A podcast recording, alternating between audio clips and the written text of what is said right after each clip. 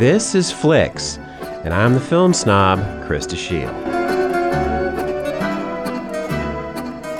There was an all too brief renaissance in American film in the 1970s, when writers and directors were free to experiment with radically different styles and subjects.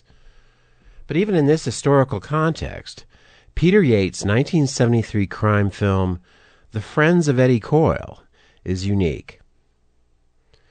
Robert Mitchum plays the aging Boston crook and gambler Eddie Coyle, who is facing possible jail time for a petty bootlegging rap. Worried about his wife and kids having to go on welfare, he does some business with a gun runner, which attracts the attention of an ice cold detective, played by the excellent Richard Jordan, who wants Eddie to snitch on the gun runner in exchange for some help with his court case. Unfortunately, the guns end up being used in a series of violent bank robberies, with the chief robber played by the wonderfully creepy Alex Rocco, and this puts Eddie in a perilous position. This is one of those movies that could only have been made in the 1970s. The main character is a loser and not a very lovable one.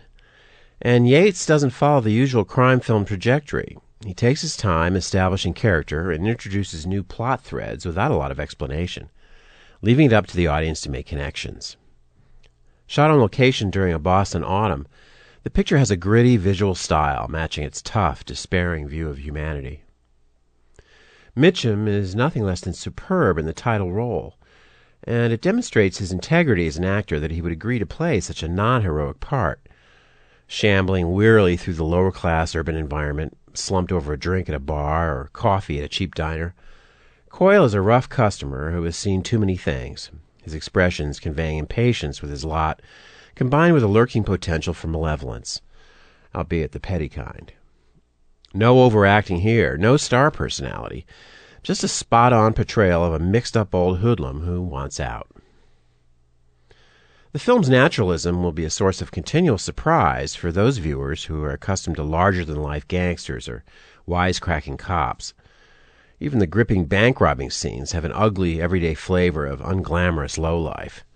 The plot doesn't go the way you might expect either. A long, late sequence involving Coyle and his mob connected bartender friend, played by Peter Boyle, at a hockey game is a perfectly constructed set piece. Boyle is very good in this film, as are the numerous supporting players. The grim meaning of the movie's title hits you in the end like a freight train. This film's sadness and bitter wisdom of the streets makes it one of a kind. The Friends of Eddie Coyle is available on DVD.